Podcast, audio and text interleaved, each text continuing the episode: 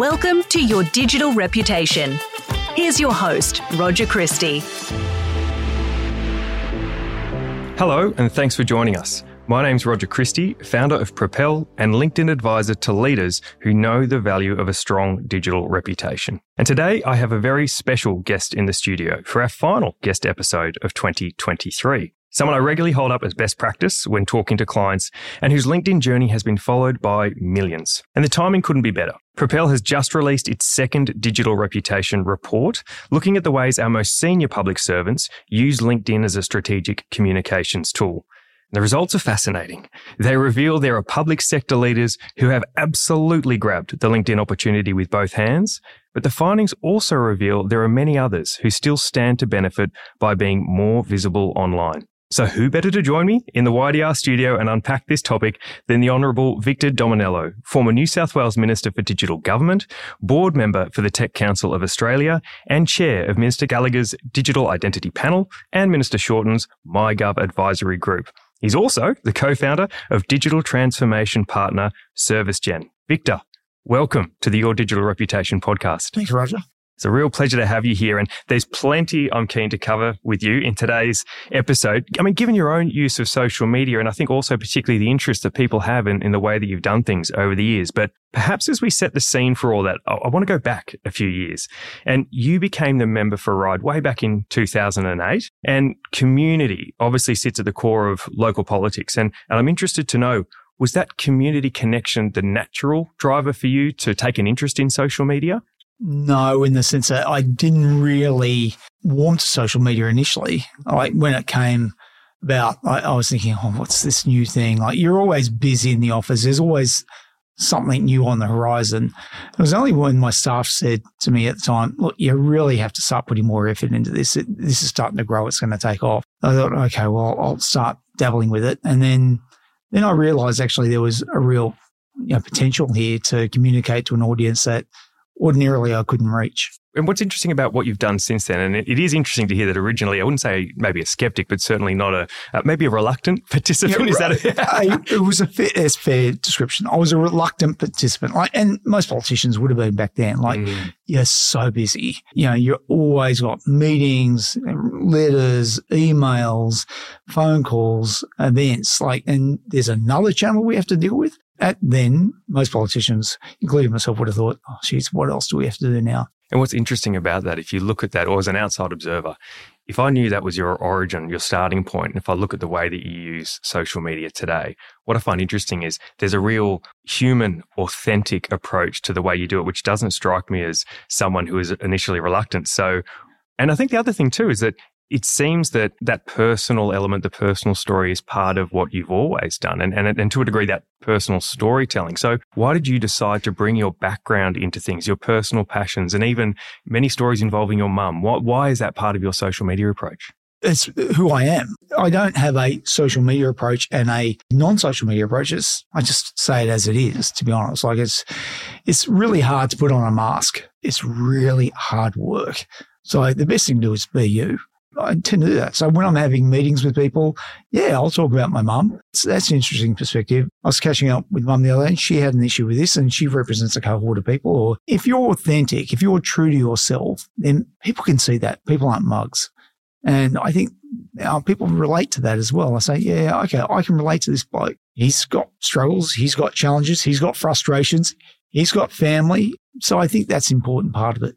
I think that consistency, that I mean, that's the word that strikes me. We we talk about consistency and symmetry, yeah. Online or offline, Agreed. Being the same person, because I agree with you. I think people sometimes do try to put that mask on, yeah, it's hard particularly work. In the online. And it's exhausting because yeah. You're then trying to keep up a, a facade forever. And even if you think about it at a really kind of tactical or granular level, the example, the obvious example is if someone's writing content for you all the time, that person's job is to maintain a consistent voice. Exactly. Now, if that if that doesn't gel with your offline That's voice right. and conversation, it makes it really hard and, and tiring. And I want to actually, given that, given the the authenticity angle, the consistency that you have, being yourself online, offline.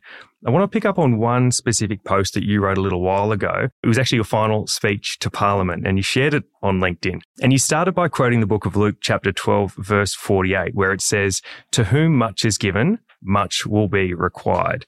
And you then referenced your failures. You recognized your family, your colleagues, your community, and you acknowledged that you're an almost invisible speck in space and time. And you also included, importantly, your Batman cufflinks in the photo. So contrary to how many other leaders view social media, you know, this sort of self-serving, chest-beating, I can pretend to be something environment, you appear incredibly intentional in recognizing and celebrating others and never putting yourself on a pedestal. In fact, you almost humble and humanize yourself. Why? Because we are just specks in space and time. Yeah, that's the reality. Particularly in politics, you get a very privileged position and you have people coming up and asking you all the time and you're always in the V I P section. It's very easy to get swept away with all of that. But the reality is we all end up as part of the soil. So I, I think it's just healthy to remember where we are in space and time and just to do our bit, that's all. And I think that that, that ethos is interesting because then if you take that into the social media environment, your ears are tuned to listening and hearing feedback yeah. from others. You're not seeing yourself separate and above. You're seeing yourself no, as a participant I'm, I'm in the community. Part, I am part of a tribe. Mm. I love I love the tribe I'm part of, this tribe that wants more improvement when it comes to government service delivery. I love being part of that tribe. Like I would often joke, if our, our tribe had a conversation at a dinner party, we'd be talking all night. But if I go and have a conversation with a normal group, they think I'm boring. But our tribe wants to change the world. You know, I, I love it. And through social media in particular, you get this kind of unlimited access and unlimited yeah, scale. And inspiring people as yeah. well. Like, and seriously smart people, particularly in, in social media and LinkedIn, super, super bright people, very constructive in their feedback. You know, I, I can't respond to everything, but I definitely read everything. And I, the amount of times I think, that's a damn good idea. Wow, how can I feed that into something further downstream? So it's been very two-way relationship. I'm the beneficiary of it in many ways. And I love that mentality. And I think that's a great kind of segue point to our digital reputation report, which we just put out recently, because in that we did find some interesting things about, one, the level of visibility, then the level of broadcast, and then the level of participation amongst leaders. So if I can get your perspective on a few yep. key stats that, that came out of the report. So of the one hundred plus public sector leaders we looked at, sixty-five percent had a LinkedIn profile, but forty-five percent, nearly half of those were dormant in the analysis period over six months. And in fact, just thirty-six percent of all leaders had posted within that six-month window. And twenty percent of all the leaders analysed contributed ninety-six percent of all original posts. Wow. So what that says to me is eighty percent yeah. contributed four.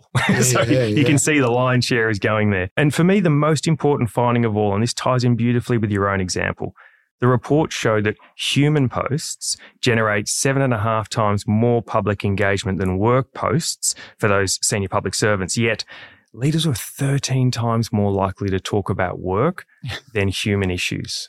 Why do you think that is? Well, it's safe. When you're talking about work, guardrails in place, this is what you're talking about. And, you know, it's when you're talking about work, you, it's harder to be vulnerable in many ways because then you're going to have to show the books and say, this is a failure, right? And that's why people don't talk about their vulnerabilities when they're in work mode. You know, it's just, this is what we're doing. Here's a standard script, bang, bang, bang. And anybody could write that script. But when you're talking about yourself, then you've got to open up a bit. You've got to share a bit about yourself. And that's that's harder. How do you walk that fine line between, while still talking about work or professional things, and bringing your personal story and finding that that fine line? Can you be too personal? Is there, is there risk involved there? Yeah, there is risk involved there. That's a really good question. You do you ultimately. Like, you've got to find out where you feel comfortable. Like, I remember writing a post uh, about, you know, when I went through a bout of depression, when my dad passed away, and that was quite personal, you know, I thought, I've got this group of people that I, I want to share things with. And if there's somebody that can get benefit out of that, well, then, then I'm hopefully helping somebody else out. But, you know, that's not for everyone to share that type of information. What I try to do is I just live life like everybody else. I catch the train like everybody else. I have frustrations like everybody else. I see a paper form. It's not like when you're a minister, they get rid of all the paper forms. I still have to fill out the damn things. It frustrates me probably more than most because I realized back then I actually had an ability to, to do something about it. So, you know, when I saw this wretched process, I'm thinking, you idiot, do something about it. But then ultimately it all boils down to priorities, because you can't change everything. That's the hardest job, identifying what you're going to change. But knowing that you've got this, you know, essentially extension arm of any internal thoughts you have, I know that there's a community out there of people who are smart, have their own experience, their own oh, expertise, yeah. and they can share, as you were saying before, these ideas to solve some of the complex problems that we can't do on our own. And you've got that that tribe, as you were talking about there, as a bit of a sounding board and people who can it. contribute ideas. Love it. I'll give you a, a most recent example, and this was after my political life. I was coming back from overseas and uh, fill out the passenger declaration, yeah, bit of paper that you can barely read. So some of the comments were, I don't even carry a pen anymore. And I was thinking, you're right. I don't even, I had to borrow a pen. I didn't put that in the, in the post, but I thought, well, that's damn right. And then somebody wrote, oh, the reason they tried to do it in Australia, but it's too hard. You know, just, it's just too hard. Then somebody else wrote, oh no, they've just done it in New Zealand. So, you know, I'm thinking, great, let's have a look at New Zealand. So that then led me to a chain of inquiry. New Zealand's done it. So it's that type of input. I think, wow, particularly as a minister or somebody in leadership, there are a whole lot of ideas out there, or, uh, you know, new avenues, new doors to open that the LinkedIn community in particular are very good at. That's a brilliant example. Thanks for tuning in to this episode of the Your Digital Reputation podcast. Now, whether this is your very first episode or you're a fully fledged subscriber, I want to share an exclusive invitation with you. I want to invite you to join the one program that will help you take greater control of your digital reputation and help you kick some real goals on LinkedIn. It's our Your Digital Reputation LinkedIn for Leaders program, a one-month program built off the back of hundreds of conversations with leaders and thirty thousand odd hours advising them on LinkedIn. And by joining the program, you'll get access to a range of planning frameworks, best practice guidelines, and one-on-one coaching with me, Roger Christie, to help you avoid common LinkedIn mistakes and get real value for your efforts. All that value in just one month to ensure you're set up for success well into the future. So, what are you waiting for? If you're looking for a LinkedIn for Leaders program, feel free to hit pause on this episode right now and drop me an email at r christie at propel group dot com dot a u or go to w w w dot propel group dot com dot a u slash y d r for more details. I'd love to help you amplify your impact and show you just how powerful a business tool LinkedIn can be. All right, back to this episode. I want to come back to the point you made also about you do you, because I think that's a really simple but important message. If we're talking to leaders and they feel uncomfortable about being overly vulnerable or overly personal, I think you do you is a great mantra because, again, consistency. If there are certain things that I wouldn't share in a room of people or at a town hall, why would I then share them one hundred percent online, and vice versa? one hundred percent And the example, a couple of examples come to mind from the report. Kirsten Fishburn from the New South Wales Department yeah, yeah, of the Planning yeah, Environment yeah. shared about her breast cancer experience yeah, and treatment.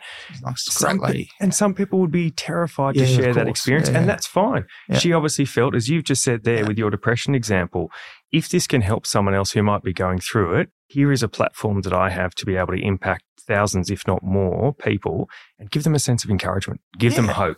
Why wouldn't I take that opportunity? Now, if you're not comfortable with that level of personal and vulnerable, that's fine. That's your you journey. Do you, exactly. That's your journey. And Susan Pierce at New South Wales Health shared that a wonderful post, which is just her with Doctor Kerry Chant. Yeah. At the time that the vaccine had been approved to be rolled out, they're standing behind a cake and there's a big sense of relief on her face. And you just, you get that human connection. Yeah, this isn't me right. saying, yeah. congratulations, it's the anniversary of the vaccine rollout. This yeah. is me saying, look at the relief on my face oh, yeah. as this is finally, that particular barrier has been jumped over. So I just think, people can find their own level of personal. It doesn't have to be overly revealing. I agree. And it's like me with the Batman cufflinks, right? I drive everyone mad. Everyone in my office knows I am a Batman, or more importantly, Dark Knight, just tragic.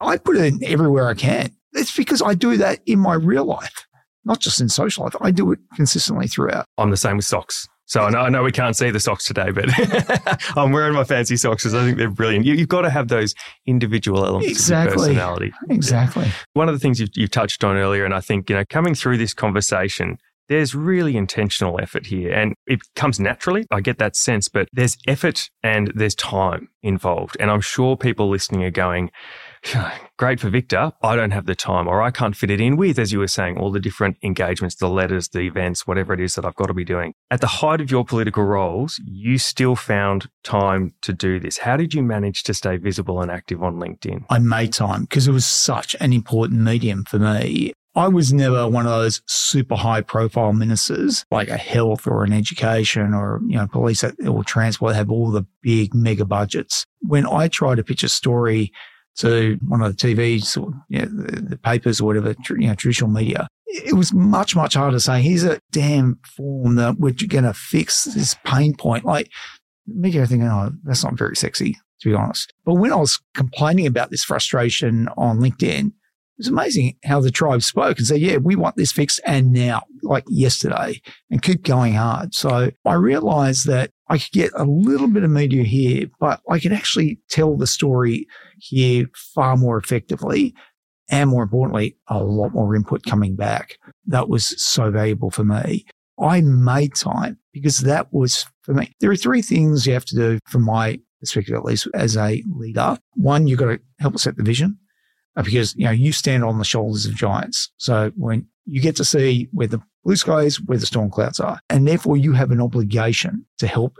If you're not good at vision, have an obligation to at least help frame it up. The second thing you got to do is you got to make sure that the vision gets implemented. Otherwise, it's just a dream or a nightmare, as the case may be. So make sure your thing gets implemented. Then the third thing is to communicate both the vision and the implementation. It's working. It's not working. It's a pilot. We've got to fix it. People want to know where this journey is going, and they want to be part of the journey. It was. I would want to be part of the journey. So you make time. It's an important part of any leader, in my view. What I like about that, I mean, I've got the words of Martin Stewart Weeks ringing in my ears, this idea of small stories connected to the bigger agenda. And I think what, as you've described there, the challenge with mainstream media is, yeah, the big ideas, the big moments, for sure, sure. That, that's an opportunity. But as you're saying, taking people on the journey with you and communicating that implementation, the things that work, the things that don't, the things you need help with. So I think that those small stories, that drip, drip, drip approach, yeah, builds that visibility, builds that connection, and ultimately builds that trust with key audiences. That's actually a nice way to connect to with your current venture. So ServiceGen, I want to talk a little bit about that.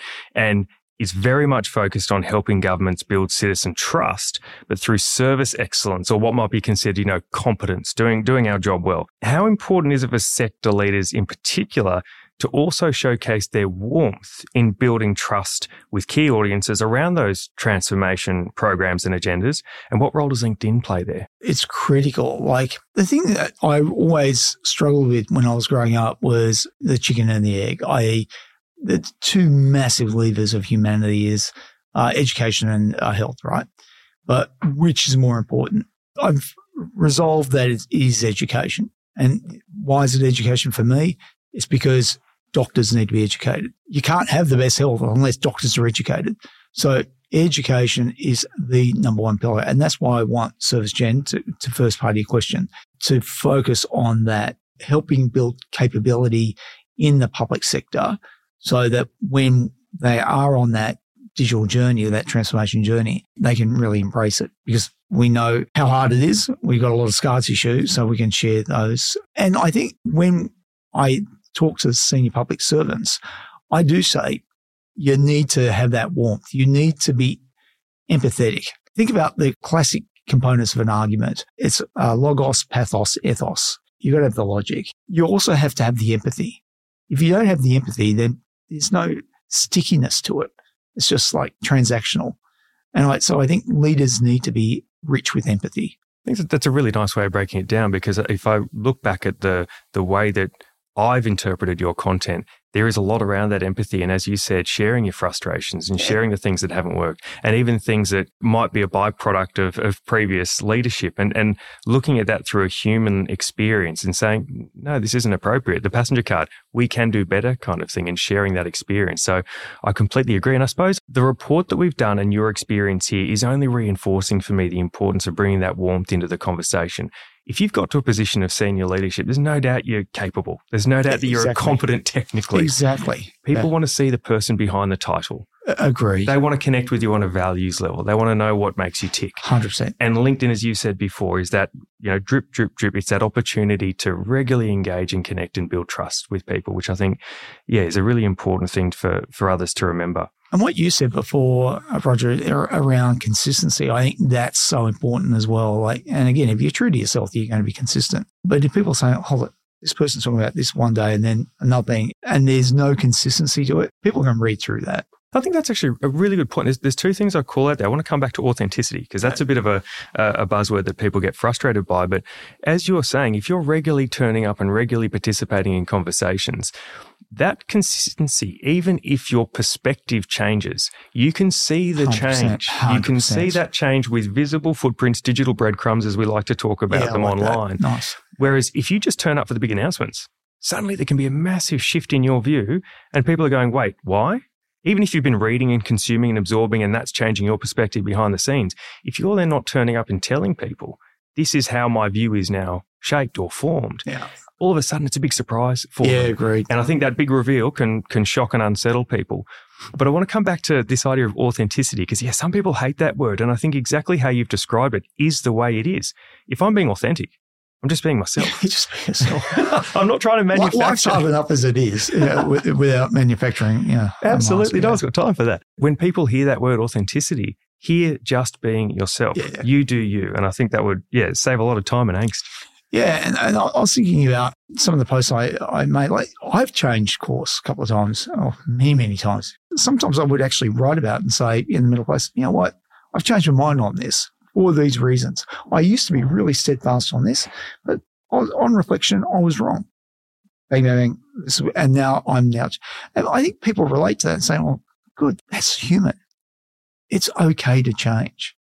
We should be allowed to. And, and leaders, I think, set an example there too, which is a really important point. So perhaps as a as a final encouragement, Victor, to other leaders listening, if you were going to pick one or two things, and it's entirely up to you, but what would you say are the greatest benefits you've gained from being active on LinkedIn? For starters, insights. Like, again, the insights I get back from the community are just invaluable. That's the first thing. Second, and I hadn't really thought about it this way, but I'll express it thus, community. It's actually... It's a great community. It's great to find your tribe. Yeah, the LinkedIn community is, is a tribe. It's not like I've got millions and millions and billions of followers. The people that are part of the platform, I, and I'm just one of them. I, you know, I just, yeah, it's my name, but ultimately I'm just one of them, uh, one of us. Yeah, it's having that sense of community.